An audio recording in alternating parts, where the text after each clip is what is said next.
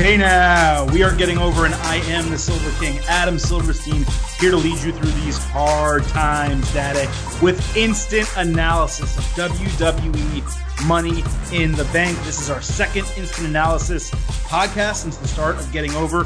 Absolutely thrilled to have Chris Vannini, our normal WWE co host, here with me to break down this show. WWE Money in the Bank the shortest pay per view from the company, non NXT, in about 15 years, which is interesting uh, considering it was pretty action packed and we did get a lot to talk about on a very short show. As always, before we get to the instant analysis, a reminder uh, if, if this is your first time listening to the show, head on over to Apple Podcasts, subscribe. Obviously, we're also available wherever you listen to fine wrestling audio drop those five star ratings and reviews. I mean, don't even waste my time at this point. You guys know what needs to happen. Five star rating season. Hit the review. Let us know how much you love the show. I greatly appreciate it. You can also follow us on Twitter if you don't already at Getting Overcast. You can follow me at Silverstein Adam, and you can follow Chris at Chris Vannini. Chris, great to have you on the show. Um, great to have WWE finish a show. I mean, forget finishing before 10 p.m. Eastern finishing before 9:30 p.m. Eastern. Uh, considering there's some great documentaries on The Last Dance, certainly the Michael Jordan doc over on WWE Network. Uh, the Last Ride uh, with The Undertaker. I wanted to see that as well. So it is interesting that we're probably going to be able to pump this out and still watch all those before the night's out.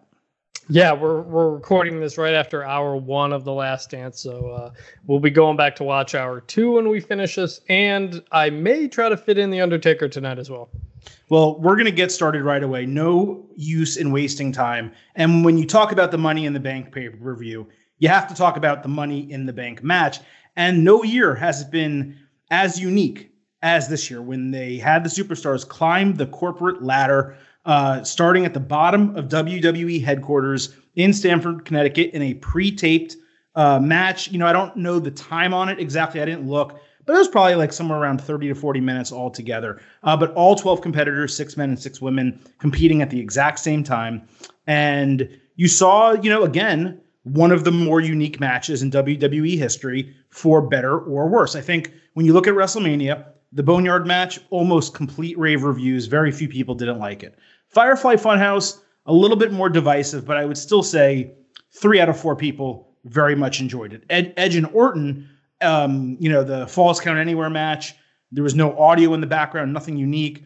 I think most people, even three out of four, didn't like it, especially because it went so long. This one, on Twitter at least so far, and it's very early, I'm seeing a 50 50 split. Some people loved it, some people hated it, some people liked certain parts but didn't like others. That's kind of where I fit in. I enjoyed the majority of this match, but there were a lot of moments in it that took me out. So I kind of think the best way that we can break this down, Chris, is kind of going through the match, and then we can talk about the two winners.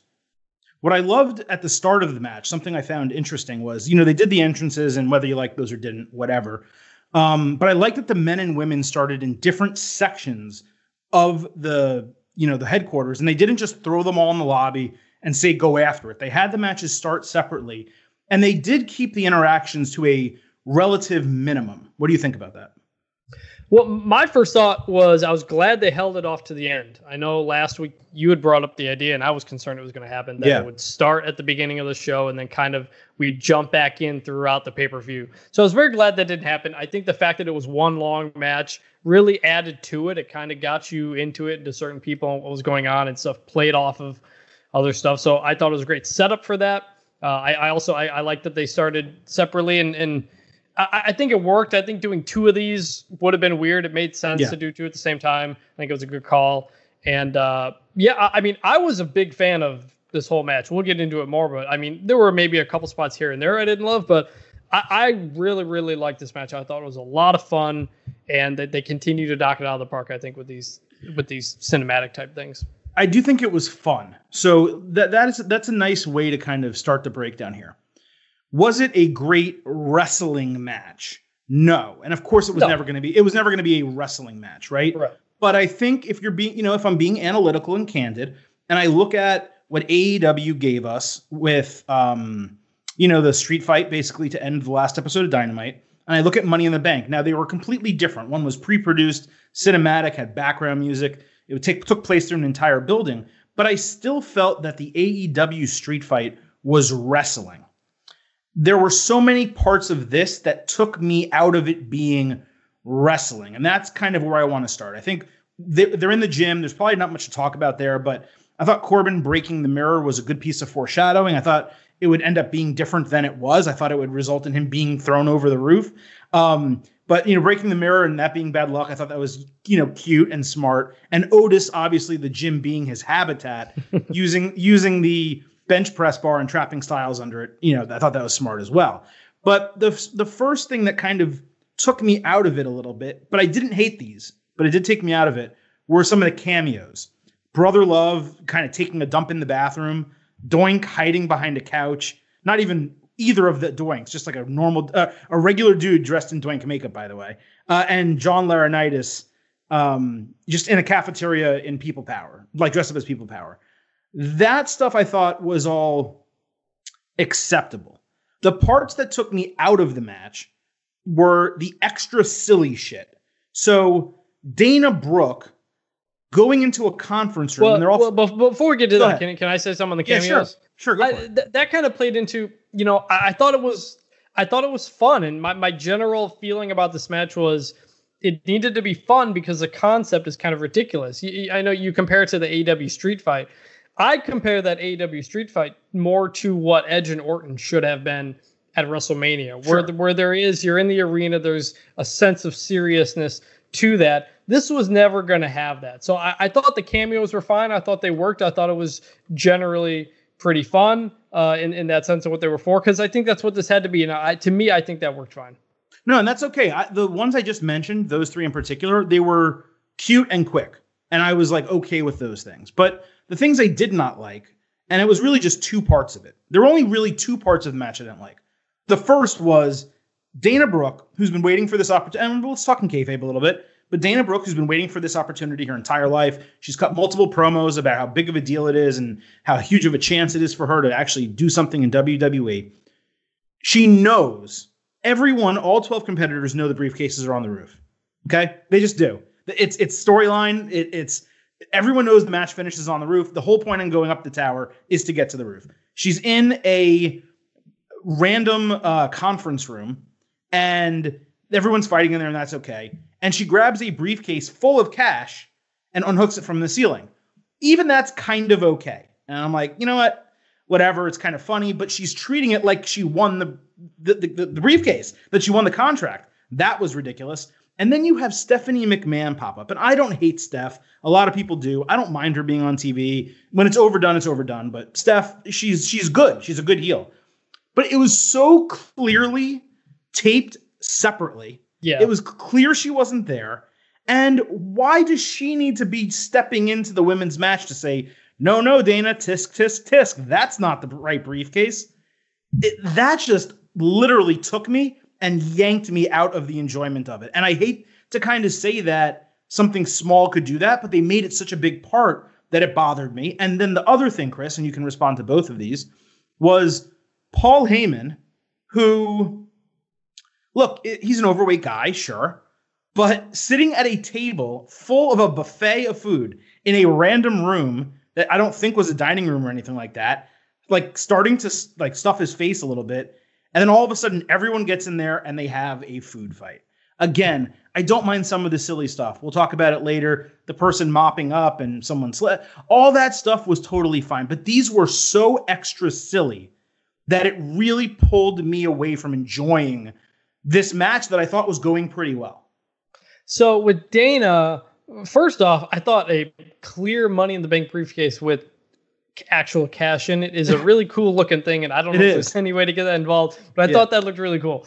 Uh, and honestly, the way Dana sold thinking she won actually got me for a second where I thought that maybe I had missed something and that this was that this was legit or or it was a secret money in the oh. bank. I don't know. It, it, I thought it was. I, I, actually the Dana stuff was fine. The Stephanie stuff, yeah, it was clear it was not the same thing. I didn't mind her stepping in. Vince was involved in the other one. I I, I thought it was fine. It wasn't executed. I think great, but I thought it was fine. And um, as for Paul Heyman, like yeah, it makes no sense that he's in a building, eat about to eat a bunch of food there, but it, in a random was, room by himself. Yeah, it like, was it was another one of those where like I was willing to I was willing to let it slide because this is this is supposed to be funny. It was clearly a setup to something else, but I was fine with that because I could tell that's what they were trying to get there. And w- when I can tell they're just legitimately trying to have some fun, and I'm having when I'm having fun, I can let some of these things slide. And I was having fun, so it didn't it did it just it didn't take me that far out of it because I think the bigger picture of what was going on had me uh, really enthralled. I just think there was too much. Like, okay, a couple things having fun is fine. Brother love that was fun. You know, it was funny. But Dwayne, see, I got, but then it got to the point where I was like, well, I wonder. I, it got me to the point where I was wondering what is going to happen next. Who's going to make a cameo? What's the next room going to be? There was a mystery to as they were going along, and that kept me like I had Michael Jordan on on one screen, I had this one, on, I had the Money in the Bank on the other, and I kept. I was hard to pay attention to Michael Jordan because I kept having my eyes on this match because I was really excited to see what was going to come next around the next door. So I I I, I was fine with it. I'm just looking at just like that was already let's say halfway through the match, and I just mentioned five different cameos, and I'm not saying that they should have had zero, and I'm fine with some silliness. Again, Brother Love I thought was funny. You want to do a food a funny food spot? Otis go you know getting stopped in the cafeteria and pie kind of like him seeing pie and being like, "Oh, I got to eat that pie," and like John Laurinaitis coming out people power. That's funny. That that's it is plausible that a character like Otis could be distracted by food.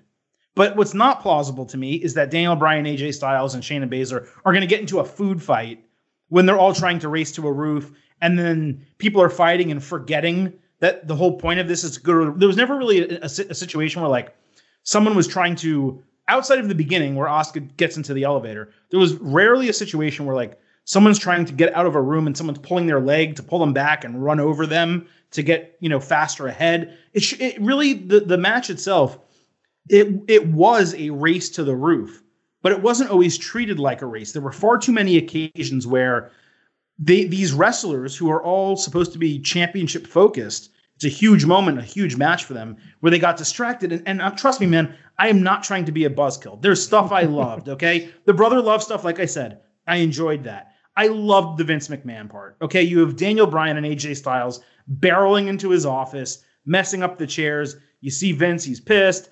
Then they're gonna leave. Then AJ's like, no, no, no, we got to fix the chairs. And and for it to be those two guys going into that office. Now, granted, there were only so many people in that match, but AJ Styles, a non WWE guy for his entire tenure. Daniel Bryan, an indie guy who kind of got forced on Vince by the fans. And for it to be those two guys in that situation, for them to have that conversation outside the office, I thought that was hysterical. Ot- Otis and, and Nia Jax squashing Rey Mysterio and then staring each other down. I thought it was hysterical. The Undertaker, Styles being distracted by the poster, having flashbacks, then seeing the casket in there. I really like that. That was great too. So I'm not, trust me, I'm not trying to be a buzzkill and say, I, number one, I am not saying the match was bad. And number two, I'm not saying that any of that, all of the hokey stuff was bad. I'm just saying the extra silly shit, Dana being an idiot, Steph showing up randomly, Paul Heyman just chowing down on a buffet. Those things in particular, those two in particular, really took me out. Did, did so, you love the Vince McMahon stuff as much as I did? Yeah, I thought it was really funny. So the lot here's the logic part that bothered me. It was whenever they were in the elevator, Asuka to start, some of them later, why they didn't end up at the very, very top.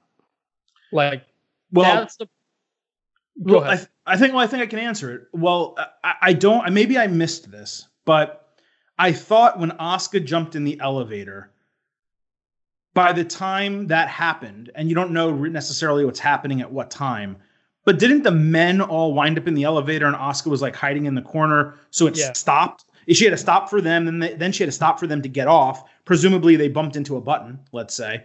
Yeah, um, I, and then what, she continued yeah. her, and then and then someone saw her in there, or she tried she tried to run out of the elevator up the stairs. They saw her. They started attacking her. What I had a bigger issue with was for the women, and I didn't mind that that a couple, one person, let's say, didn't factor into the finish, but half of the women didn't even make it to the roof. Dana Brooke slipped on a wet floor and cracked her head open, which plausible. So I'm okay with that, right?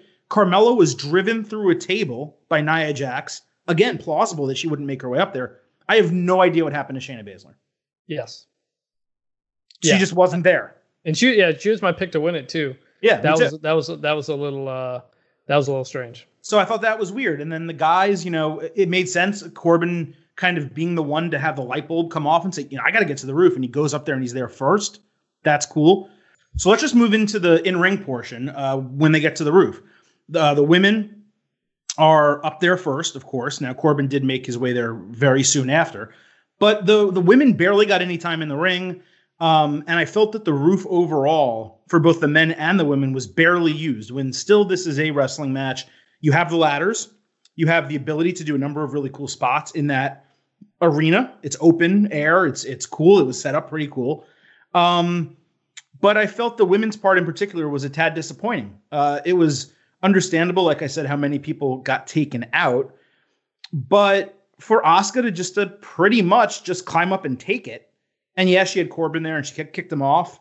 Uh, I, I like that. Nia, I like that spot. Me too. No, I did too. Um, and I guess Nia was there. Whatever. I, I, I listen. Asuka was my like if I could choose if I could book it myself, Asuka would have won. So I'm thrilled that she won. I think she's going to do an incredible job with the briefcase. But considering what we have seen previously from the women's Money in the Bank matches and from Money in the Bank matches in general, for them to go up there and basically do nothing and she just climbs up and wins, I was relatively disappointed in in how that finished. I was I initially was, but then I realized like it, it it it really I was glad I was kind of glad it ended with me wanting more because we so rarely get that. Like I again I don't remember the total time on this match. I wouldn't be surprised if it was shorter than Edge Orton as a whole because based on where things started or at least around that time like that and that thing dragged. And when this thing ended, I was like, oh, we're like at we're like up on the roof. We're at the end here. I, I, like the whole show being generally shorter. It makes for a more enjoyable experience to me when you you want it a little bit more. And I was okay with it because I, I, had had fun on this whole journey. And it for it to just end and you you're used to shenanigans on the roof uh, or on the ladder, 50 people climbing up and coming back down. The fact that it pretty much went the way normally it should.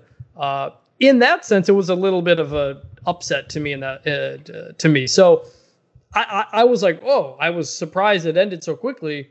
But then I was like, you know what? I was fine with it because it didn't drag, and so many of these things, uh, even regular Money in the Bank matches, just sometimes these things drag and there's low points, and the fact that it just ended pretty much straight to finish on a sprint, uh, I was okay with it.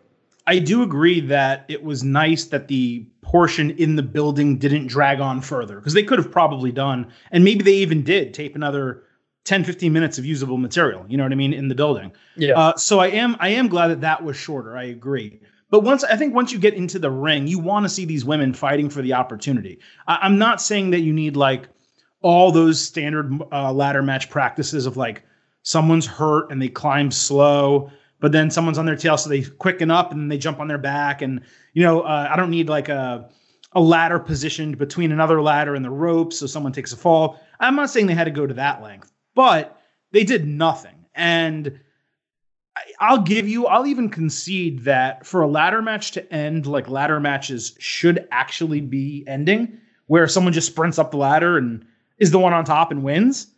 It wasn't the worst because there were two matches inside of one. Right. So you, that was the, that was the other thing I was going to say is because we knew we were going to have to go through this again with right. with, with an ongoing match. So to drag that part out, I don't think would have been a great move. That's why I think it played into the other one. Okay, and that's fine. Now we'll talk about the men again. Uh, Asuka, I'm very happy. You very happy as well? Yeah, I, I, I, thought Shayna would win. I was excited to see what would happen with that, but Asuka's been doing a great job, and and I think it'll be pretty good. Yeah, you did convince me of Shayna on the um yeah, Ultimate Preview podcast. No, it was okay. I mean, I, I picked Lacey just because I, I, was like, I don't know who else is going to win. So no, um, but you you convinced me of Baszler being the right person, and so therefore, when I saw Asuka win, I wouldn't say I was like, oh my god, this is incredible. But at the same time, Asuka winning in a main event and getting pushed and being featured, she's been one of the top two or three MVPs of this empty arena pandemic era. So for her to get this opportunity and for her to potentially be the one to cash it in on Becky Lynch and win the title, that's huge and that's big for Asuka. And ultimately, that's a very positive step. That's a step in the in a positive direction for her. Now, for the men, You get all the men up there, uh, basically, from what I can remember. I think they all made their way up there. Uh, obviously, the, the key spot was Corbin just chucking Rey Mysterio and Aleister Black, quote unquote, off the building and into the blackness. But what was interesting about it is that they, it was an awesome spot. The visual was great. Um, I'll actually, I, I, saw how they ended up doing it. And if you guys want, I'll post on uh, Twitter. Maybe I'll send a tweet with a picture of it. I'll circle it. There was a crash pad, obviously. It was a barricade and a crash pad. And they just flew over this barricade into a crash pad. But So I, I think they needed to cut the audio of the thud. Well, it was the thud. That was number the first thing that took me out of it because if they're going to hit the ground, it would take yeah. a lot longer, yeah. right? That's number one. But no one batted an eye about it. The referees that were ringside didn't even like go, oh my god what the hell did you just do because yeah. there was because there was background music which i thought was great for the entire match yes. there was no commentary so while i hate michael cole overreacting to everything that's a moment where you want an overreaction uh, this guy just committed double homicide right you want like when roman reigns plowed braun strowman with a truck you want that reaction like what the hell did i just see and instead two guys got thrown off into the blackness and there was nothing yeah, that was uh that was a little strange. My my again, the thud was what caught me. I was like, oh, they're clearly like we know they're not being thrown out the roof, but I thought they would. They they teased it. You know, they talked about. Right. Th- AJ said he was going to throw people off the, the roof, and then you you follow through and do it. I don't know if they wanted to make it not not literally make people think that they died or something, but yeah, I, they could have easily cut that audio. The other thing that bothered me with it was Baron Corbin did that to two Raw people. It would have been way better if he did that to Daniel Bryan, who also didn't factor into the finish, and then he could have feuded with Bryan. Like Bryan's like, "Hey, you you tried to take my life. I'm not going to let that happen." You have Bryan mm-hmm. and Gulak, you have the Baron Corbin group that's obviously together. So you have some natural storyline there. Instead, he just tried to kill two Raw people on Raw, and it's this, it's not going to continue. There's nothing it's going to be forgotten about, I guess. yeah, yeah. I, I was generally not a fan of the stuff that happened in the ring. T- total, maybe it's because I thought the the building stuff was great, but yeah, stuff like this, stuff like the the throwing it over and and where's it going to go? It can't really go anywhere now. Uh, I, I thought the stuff at the very end in the ring was was uh, could have been better, I guess. Yeah, and I, I think the same the same criticism here for this as it was for the women uh, I didn't expect the in ring stuff to go on long. At the same time, I think it could have gone on a little bit longer. And again, it is a ladder match. So, yeah, the idea is to go get the briefcase, but the other idea is to have a ladder match. And WWE, to, the, to their own fault, it's their fault. They have set the ceiling so high for ladder matches. Even last year's Money in the Bank, the men, think about that spot. I think it was with Andrade and Finn Balor, right? The, the sunset flip bomb. And, he, and then Finn bounced off the ladder. Like, such cool stuff happens in ladder matches.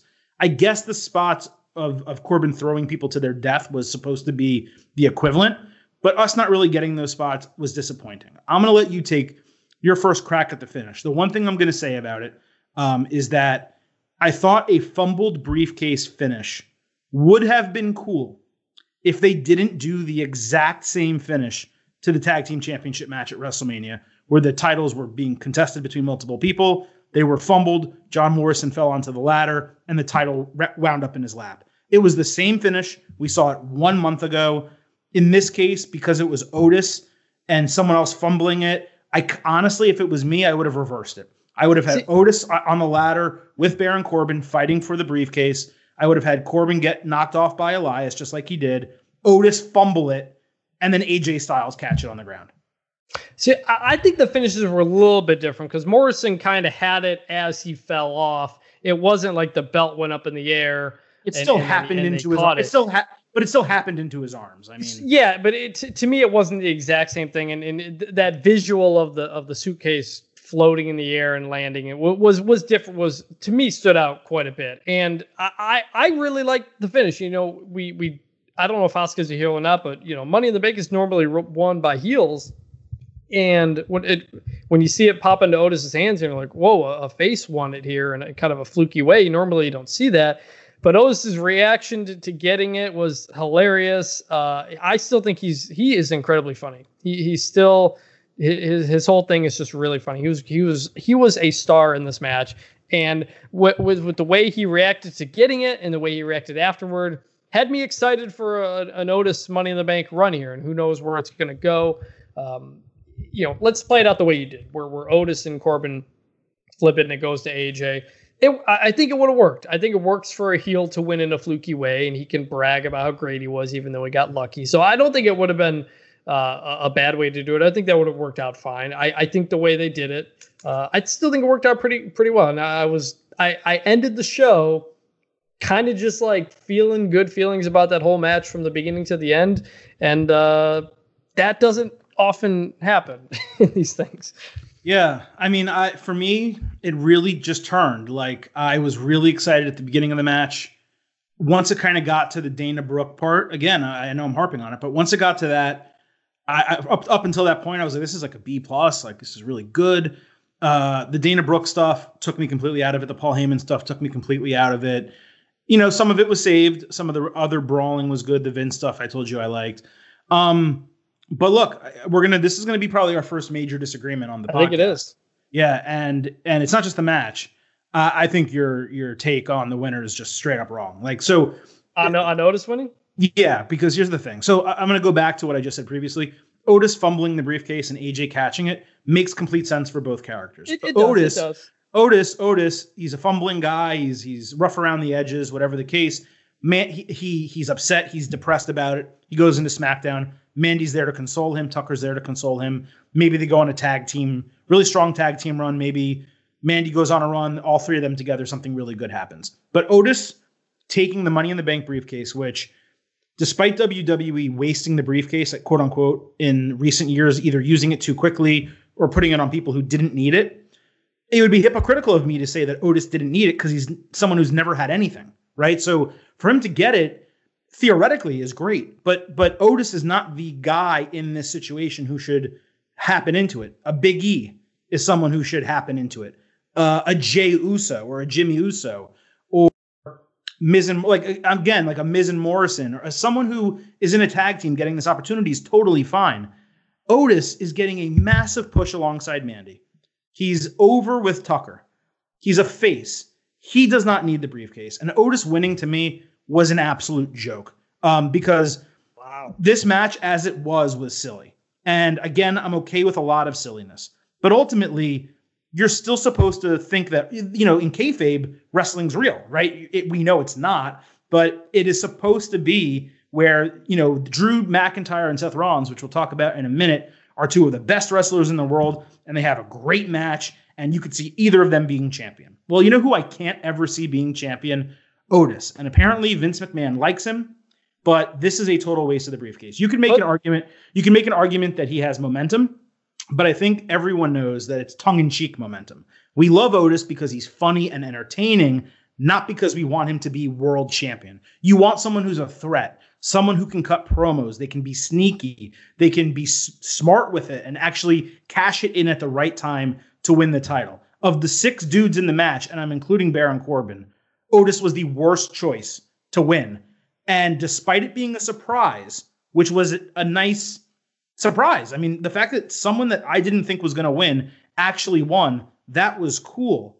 But it was not the right person. It is a going to be a waste of the briefcase. Could they make it funny? Maybe. Maybe they saw what Brock Lesnar did last year, turning it into a boombox, and they're like, "Oh yeah, we'll just have Otis be a clown with it, and then he won't win when he tries to cash it in on the Fiend."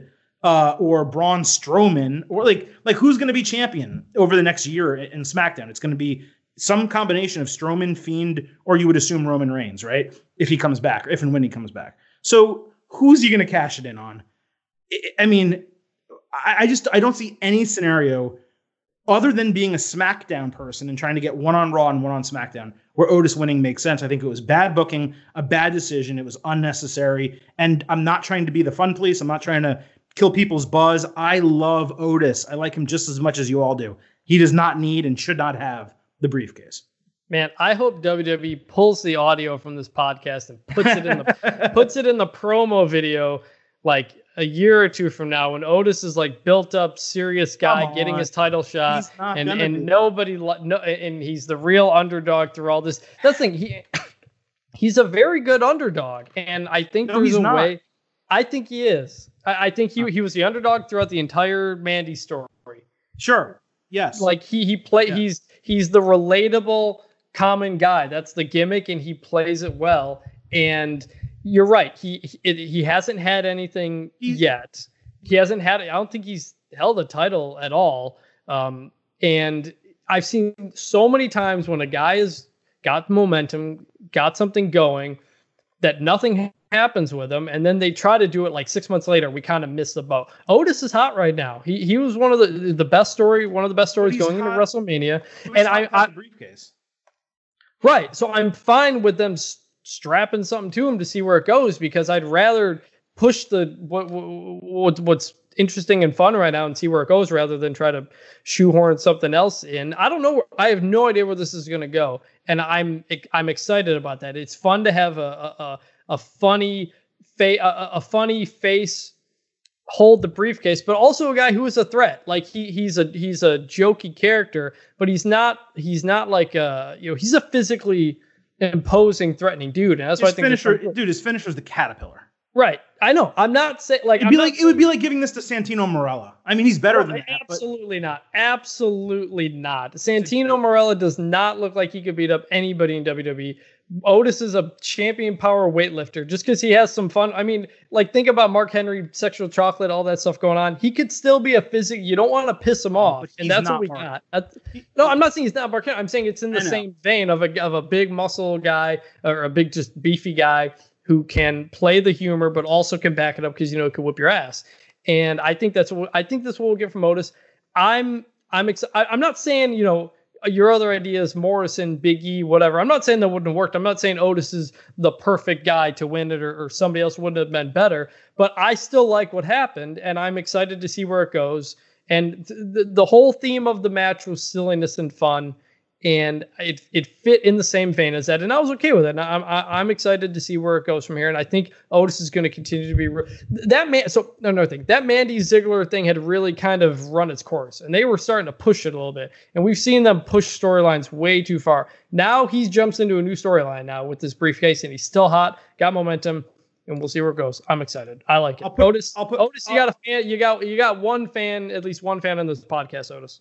I'll put it this way: for if you're going to have a silly money in the bank winner, you might as well do it for a silly money in the bank. So, in that perspective, yes, this was the perfect one for him to win. But I'm not saying you're saying this, but yes, Otis is the common man in WWE these days, right?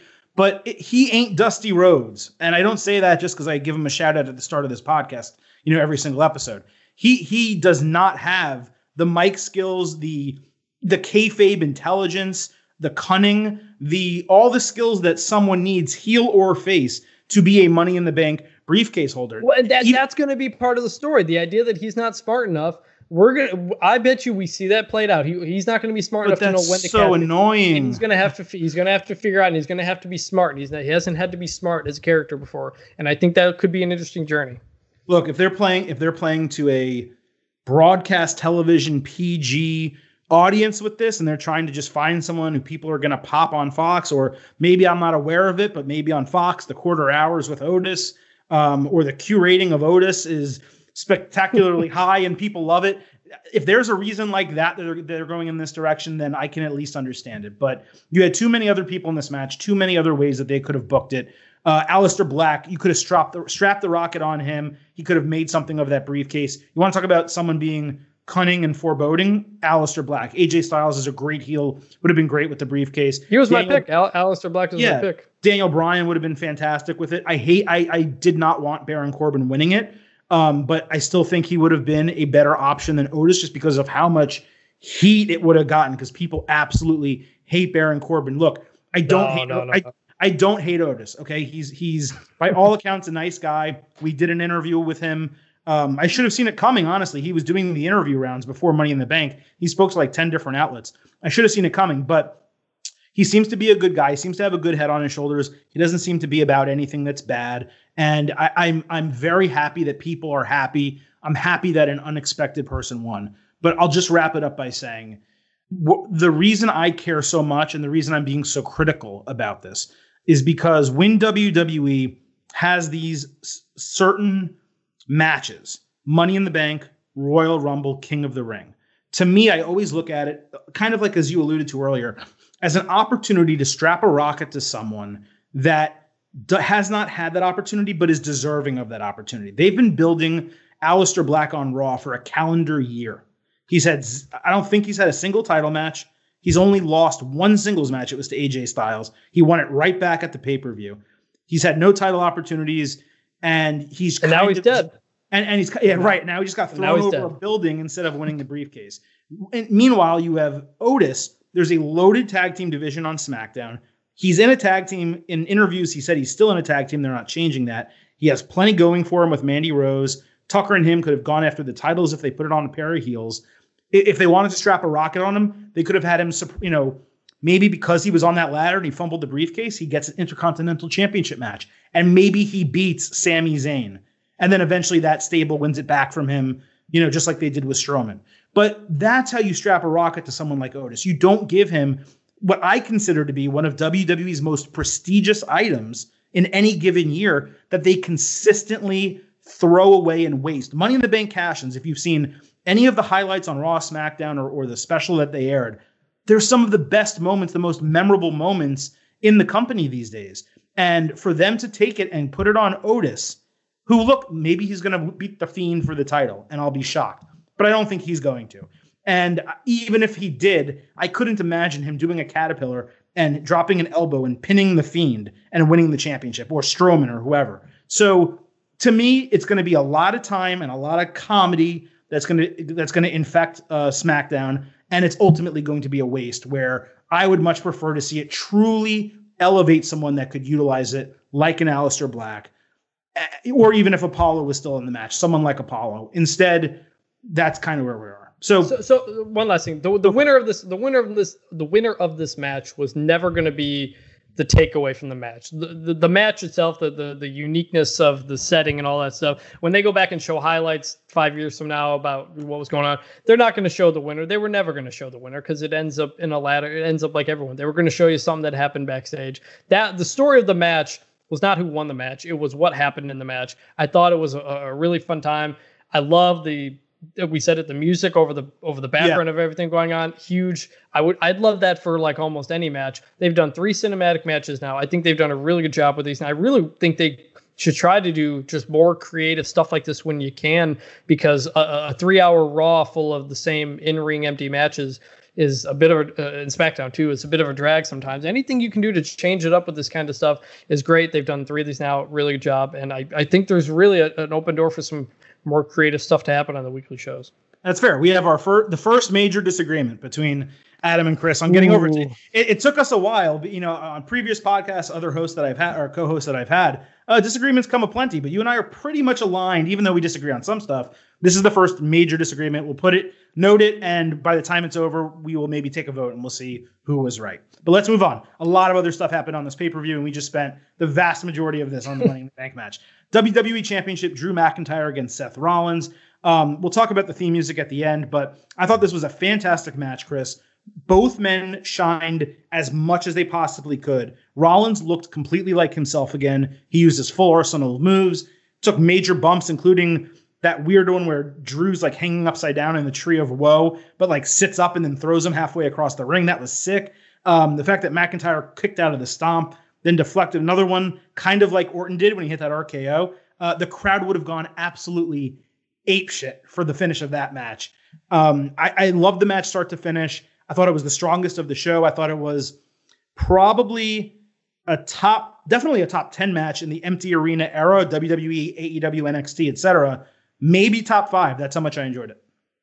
Yeah, they, they absolutely killed it. We're back in agreement here. Um, I it, it was a great just pace to the whole thing. Didn't drag. Had big moments. Uh, they they worked they worked well together. I think. Um, I don't know if it's the end of it based on how things ended, but uh, yeah, I mean, you. All I can say is it was a really fun match. it's really hard to have a a good, long, enjoyable match in an empty empty arena as we've seen, and this one was just just really strong, start to finish. Uh, they killed it. The handshake afterward. What did you think about that? It, it, it kind of signaled to me that this was a, one off and that they're moving in separate directions. Or maybe Seth does surprises and beats him up tomorrow on Monday and we see where it goes. But uh, I was surprised at that. I, I thought it was nice because it provided a layer to Rollins' character that he was willing to shake his hand. That maybe Rollins is what he says he is. That he's not a bad guy. That he actually is just someone who, you know, felt like he needed to be the one to carry the title in this time, and that it shouldn't be on Drew's shoulders. But that Drew earned his respect, and I think it's overdone a lot. The shake hand, the raise the arm and point. This guy's made, you know, making the man. Um, I think that's overdone a lot. But in this particular case, because he was a heel, because they didn't have a lot of history, uh, and when they did, it was the opposite roles. Rollins was the face and McIntyre was the heel. I just like I, like I said, I think it provided layers to his character that will play out in the future. I just thought it was very well done. This match, they need to run this back on the first Raw with fans because if they can put that caliber of match together in front of a crowd, it will tear the freaking house down. I thought it was fantastic. Before we move yeah. on from that, before we move and, on, go ahead. Sorry. Well, it's gonna what what you said. I agree with about uh, kind of accepting Drew as the champion plays into I think what the music was, and it was that we were going to touch on that sure. music yeah, probably. Go for it. So for it. you know, it, it it Rollins' thing is Monday Night Messiah. He wants the idea. He wants Raw to be great, if, even if he's a, a dick about it. He doesn't want to burn it down anymore. So right. a, a, change of music, I think, made sense. I think I thought the music was fine; it fit the character. But more than anything, I think it was like a lot of stuff with Seth and this character. Debuting it or kind of working on it with no crowd, I think helps. So when Rollins comes out to crowd with that music, people are going to be confused the first time they hear it. Whenever you have a music change, it takes you a few seconds to like figure out what's going on. So I, I think this, along with the promo work he's doing, building on this stuff without fans, I think continues to work with Seth, and he he's trying to he doesn't want to burn down Raw, and in that sense, that's why he was accepting of, of Drew as a champion because it has made Monday Night Raw better, which is what he kayfabe wants. Well, a Messiah talking about burning things down is not the best fit anyway, yes. given given history, um, or you know whatever you want to call it. Uh, I, for as far as the theme goes, the entrance music, I thought it was good in concept, poor in execution. The concept of the music, you know, made sense, but there should have been something else. Gregorian chants, a bass line. There needed to be more. It felt like they decided to go with this at the last minute. They went to an open source music website, searched through like a bunch of church or gospel like sound, picked one that was the best, and just ran with that. It, it felt so generic. Um, it felt like they didn't put a lot of effort into it. So that was completely disappointing to me. Music these days, think about like Bayley's theme. Like Bayley, it's that actually sounds very similar to Bayley's theme. Bayley's theme is good, but it could be better. It could be great if there was a track behind it, people talking, rapping, singing, whatever the case. There's that extra layer that's not there. And that's what was missing from that music. So it was good. It's necessary, but I just don't think they hit a home run with it. They had like a single, maybe at the best. Uh, Universal Championship, Braun Strowman defending against Bray Wyatt. Uh, I'll kind of let you take first swing here, but I'll simply say for me, they nailed the booking on this one. Yeah, it, it was it was better than I expected. Um, I, I, you know, with the way Braun won the title and kind of nothing had happened with him for a month, I, I didn't have a lot of uh, uh, high expectations for this, but it ended up working out. Bray as Bray, the Mister Rogers character, losing. I think that works. Obviously, they're hinting at the Fiend. Booking it all worked out. But I, I thought the match itself was very, very enjoyable. Uh, you know, I thought they they worked well together. It was a real a kind of a throwback Hoss fight to a bit, and, and mm-hmm. Bray, move, Bray moves around well. Um, they both both those guys are big guys, can can move pretty quick, and uh, it was just a real physical, strong match. Uh, you, something one of those matches you could kind of feel while you while you were watching it. So good booking, good match. Uh, higher, you know, it, it was it beat the expectations I had.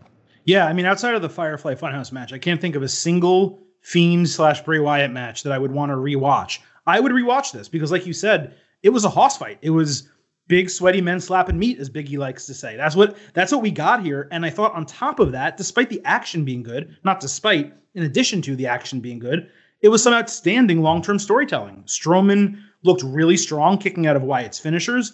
The Firefly Funhouse characters were involved. You had Huskus, obviously, like coaching him up during the match. Yeah, and then, I love that. I love that. Yeah, and then all the characters there. Wyatt looked to have the upper hand again later in the match um, playing into the storyline that he just had something over Braun Strowman. And then after the finish came and, and Strowman is there in the mask and then steps on it and then hits the running power slam, they teased where we know the feud is going with the Fiend, the flashing video, and him saying, Wait, I can't. And the implication was, I can't save you from the Fiend. But I tried because earlier in the match, he's yelling to Braun, I told him to give me a chance. He was mm-hmm. telling the Fiend to let him have a chance of bringing him back as opposed to needing the Fiend. So they told the story exceedingly well, and they're setting up a future match. The, the match itself was far better than any parts of the build had been in the last four weeks. So, as you said, it completely exceeded expectations. If it was me, Chris, and tell me what you think, I think I'd keep Bray Wyatt off TV until like July or late June. Let Braun get one or two more title defenses under his belt, maybe a Shinsuke, someone else on, over there, and then run it back with the Fiend, either attacking him at the July pay per view after his match, or at some point in July, setting up a match at SummerSlam of Braun Strowman against the Fiend, and then you have the Fiend take the title. I mean, I'm always a big fan of guy stays away for two months and has a surprise return. Um, I don't know if it's feasible in these times with what's with what's going on, and and and whether or not you can afford to leave Bray Wyatt yeah. off for so long, given he is one of your uh, bigger characters on that show. But I, I, think that's a great idea, and this is this was a match I think uh, another one of those rare exceptions where no crowd probably helped uh, because you could hear Bray telling the story in the mm-hmm. match. And that was clearly a part of what he was trying to do. He's he's extremely good at that, and and he was able to tell that story throughout the match. Uh, and also, quick plug for my Bray Wyatt story. Yes, ran last week in the uh, ran on Friday for the Athletic. I wrote about his football career, uh, especially at, at, Troy, and uh, talked to some of his former teammates and coaches. And uh, so go read that. But yeah, I thought he did a good job in this, and uh, I'm excited to see where it goes. Yeah, very good story. If you want a direct link to it, I uh, linked, I tweeted it, retweeted it from the Getting Overcast Twitter account. So head on over there, find the link, or you can uh, check Chris's Twitter at Chris Vannini. He has tweeted a couple links to it as well. Uh, but no, you're right. I, I, think being giving Wyatt the ability to tell the story in that manner, it helped immensely. Uh, and but they can even because of his character, they can keep him on TV and have him be depressed and undergoing counseling in the Firefly Funhouse or something like that every other week for six weeks. So he makes three appearances on TV, and then he's back and he cha- he's challenging Strowman again. So you can keep him on TV, but keep him away from the live crowd, uh, crowd, away from the ring, uh, and keep him away from an actual feud. Have him feud with himself mentally, and then bring them in. That's what I would do at least. All right, uh, a couple more matches here before we get out. SmackDown Women's Championship: Bayley against Tamina Chris. I thought it was an enjoyable match. Uh, Bayley's heel antics are exceptionally fun, and I think she got Tamina's best match ever out of her, which is something to be lauded completely. Uh, I also like that WWE teased another interference finish with Sasha, but instead they did it in a smart way with Banks kind of feigning her way into the ring and not actually interfering but distracting uh, Tamina. And I thought Sasha looked great attacking Tamina after the match.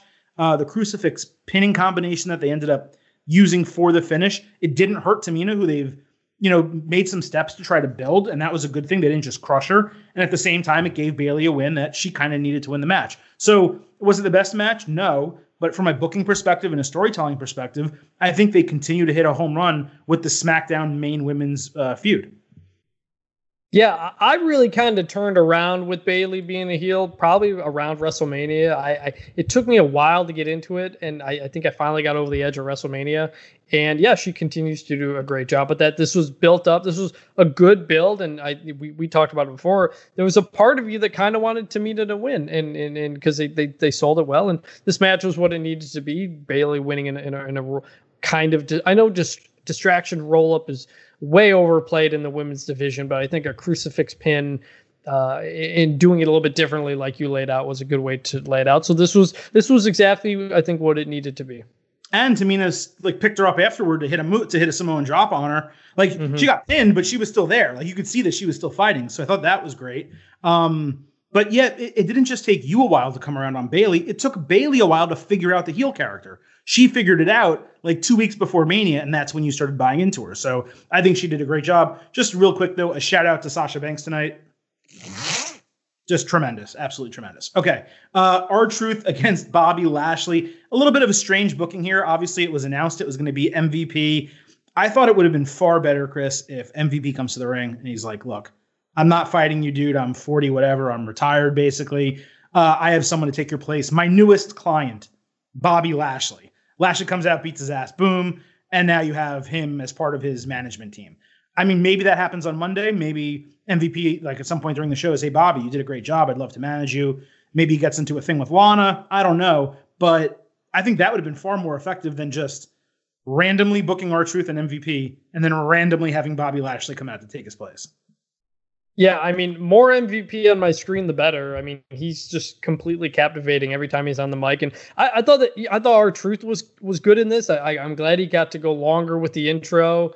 Uh, it, it, was really funny, and then MVP was great. Them going back and forth a bit. And you're right. I would love to see MVP as a manager for all these people. The, the, the tag team last week, throw in Bobby Lashley, do a Paul Heyman where you got a, handful of clients. Um, I would just love to see more MVP on my screen because he is I think he's the best mic guy going on in WWE right now. He's always he's always had that, and uh, I, I think he's he adds to every segment he's in.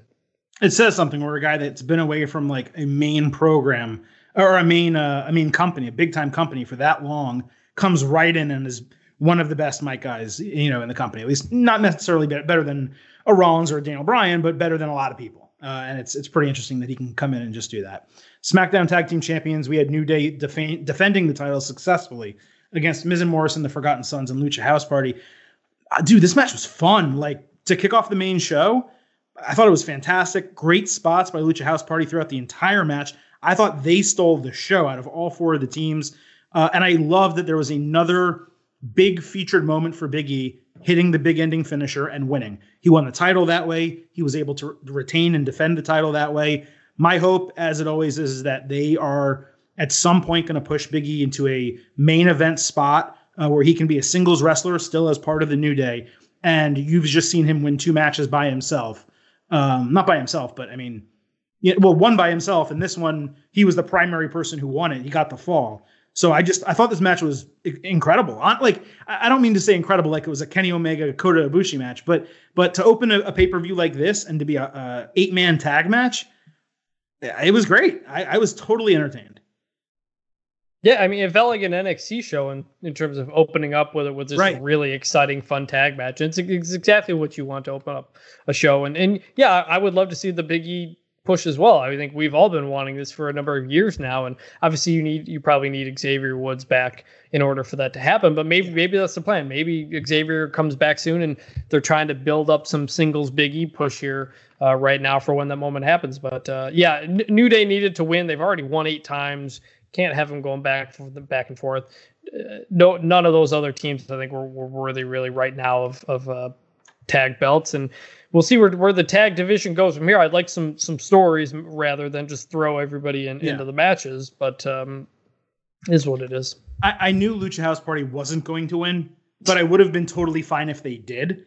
They look, they've always been good and extremely talented, of course, but th- their in ring work has totally won me over over the last month. They work so well together. Individually, of course, they're incredible. There are so many tag teams on SmackDown and it feels like there's a dearth of them on Raw. I would love to see Lucha House Party move over to Raw and have Raw be this crazy athletic tag team division. The obviously the Viking Raiders, despite being big, are insanely athletic. Street Profits, uh, you have Ricochet and Cedric Alexander, Lucha House Party, like. Just put them over there. They can speak English. It's a decent gimmick, all things considering, even though they don't play up the party aspect of it as much as they used to. Uh, am I wrong in liking, in very much liking Lucha House Party? I mean, I think they're exciting in the ring. I, I, I wasn't pining for them to be tag team champs or anything, but the Raw tag division has been a real mess. Yeah. Just in terms of you're up, you're down. Nobody really knows what's going on there. It, it, I, I, think it would benefit any of these teams to go over to Raw if they can uh, uh, get a get a bit of a push because Street Profits need somebody to kind of regularly feud with there. Yeah, I mean, it's, it's really crazy that like the revival were on SmackDown and they're gone, but also there are Usos and um, Heavy Machinery who are not being used as a tag team. That's how many tag teams are on SmackDown. You go over to Raw and you're just like, who's here? And and there's really not a lot of people. So uh, I don't know if they're going to do a shakeup or a draft. I'm not sure what's going to happen. I thought it was interesting. We'll talk about it momentarily. They announced the next pay per view, but they haven't announced any type of roster changes. Maybe they're going to save that and do it every October at the start of the new TV year. Um, but things are getting stale in the Raw tag division, and there's too many people. It kind of seems like, or at least there's too many available people in the SmackDown side, and they need to do something. But I, I don't know. I'm going to give Lucha House Party a lot of credit. Uh, I've always liked them, but they totally won me over the last couple of weeks. All right, the kickoff show match: Jeff Hardy against Cesaro. I know that Sheamus and Cesaro were previously partners, but they're not working together now. As such, for me, there was no reasonable explanation for the booking. It was a fine match, nothing special. I'm just disappointed to see them put so much into bringing back Jeff Hardy and trying to give him a push and have him look exactly the same with the same gear, still wearing the face paint. It's like they're trying to give this guy a push and have him say, Hey, I'm making a really strong last run of my career, but I'm just the same gimmick that I've always been, not getting more serious, not getting more dark, not getting more badass, not getting more anything. I'm just going to be Hardy Boys Jeff Hardy, and you're going to like me because I'm Jeff Hardy. Uh, Jeff Hardy should never be in the kickoff show. For first that's of something. all, it, that's it was, something else too. The, yeah. Yeah, and, and like it sounded like they're trying to hint that Jeff Hardy's like starting to build up for his last run here. Like he man, he's Jeff Hardy. He should be if he wants to get into a title feud like he deserves to just challenge a guy and be in a feud. He doesn't need to build his way back up to do anything like that. So, it, it, I, my whole feeling was just it's weird to have Cesaro, Jeff Hardy on a kickoff show. You, you probably you probably could have done the R-Truth bit for the kickoff show instead. Not that it mattered. It's not like Jeff Hardy Cesaro was really going anywhere. You, you didn't really need to have the match.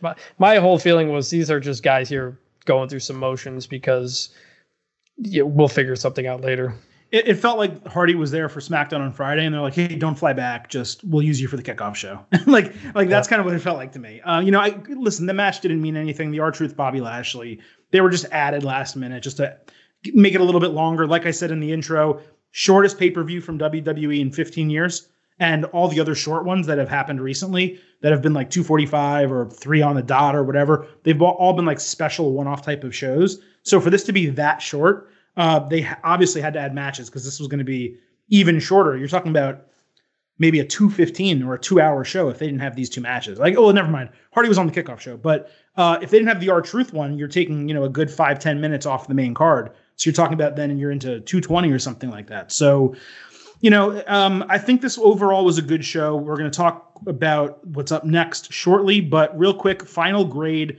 I want you to give me two grades, Chris.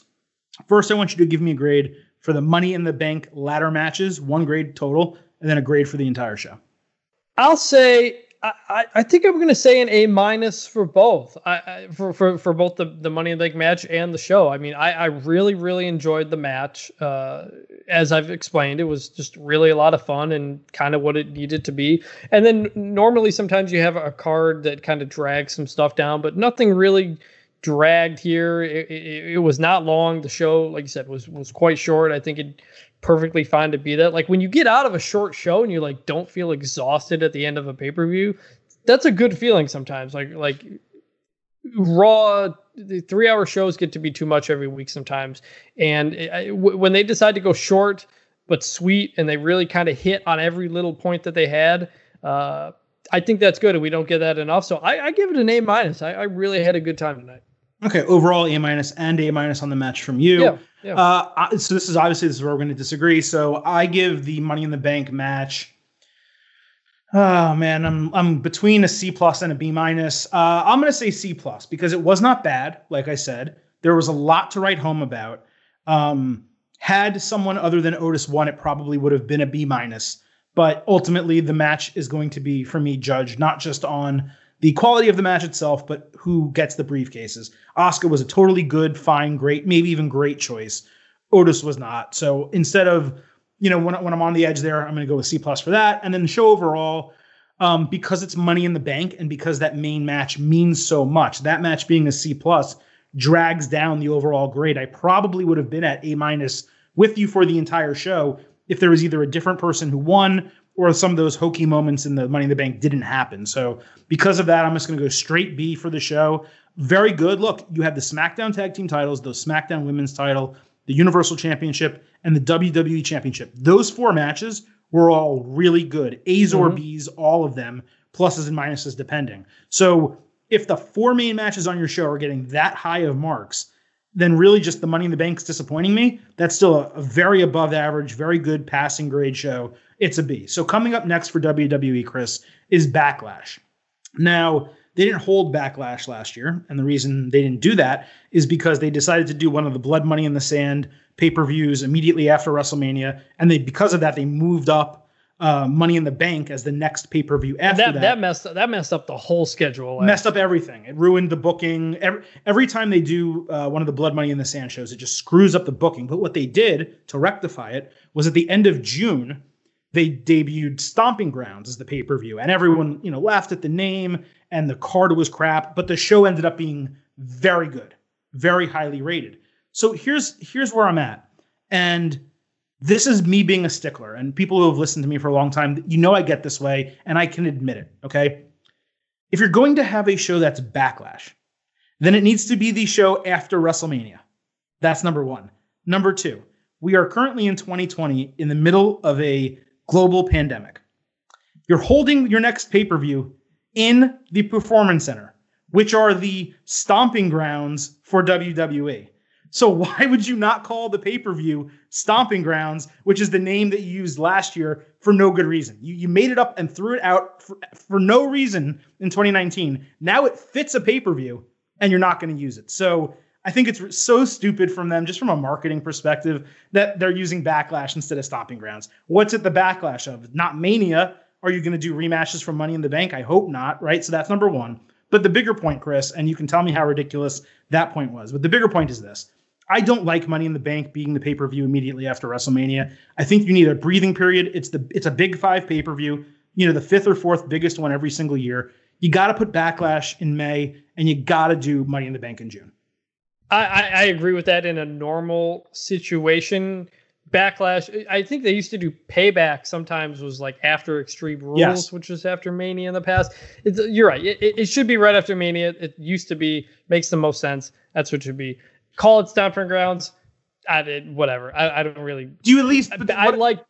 Does what I'm saying make sense though? I, I get it. Okay. okay. I get I get it, but I like the backlash name. I wish they brought back Vengeance as well. Like I wish they brought back some of those other yeah, names compared yeah, yeah. to Great Balls of Fire and some of this other stuff that some of this nonsense. The thing so is, I though, thought that's fine. The two ridiculous names they came up with though, Great Balls of Fire and Stomping Grounds, both ended up being very good pay per views. They they do, but the the brand of it is is is terrible. And I agree that normally I would not want Money in the Bank right after WrestleMania. I think it worked out in this current time to have another big pay per view right after WrestleMania, considering how bad the ratings are getting, and and trying to draw up some attention and interest going into it. So I, I think it worked out in that sense. Whatever happens at Backlash, I'm excited for it. They've had two really good pay per views now with WrestleMania and Money in the Bank. I hope they continue to do some creative stuff like cinematic matches and, and what have you, because those weekly shows can sometimes can be a bit of a bit of a slog. But I, the last couple weeks, I was really looking forward to Money in the Bank and looking forward to that match. They they they told you something was coming, had something to look forward to. So I don't know if we're gonna have that at Backlash or not. They're gonna hint at some sort of big event happening there. But I'm excited to see what comes next because I think they've done a really good job the last two pay per views been really creative in what is obviously a difficult time. I, I, agree. I mean, ultimately, they succeeded with Money in the Bank. They succeeded with WrestleMania, and you know there have been a couple Smackdowns that have been bad, and uh, the last Raw, the Go Home Raw. You know, you know, we talked about it on Tuesday. I thought was terrible. You didn't, which is a legit opinion. I just uh, it wasn't for me. Um, but I thought the Go Home SmackDown was solid on Friday night. The main event was horrid, but everything before it, the first hour and 40 minutes of that show I thought was exceedingly good. The a proper type of go home show. It actually got me excited for the pay per view.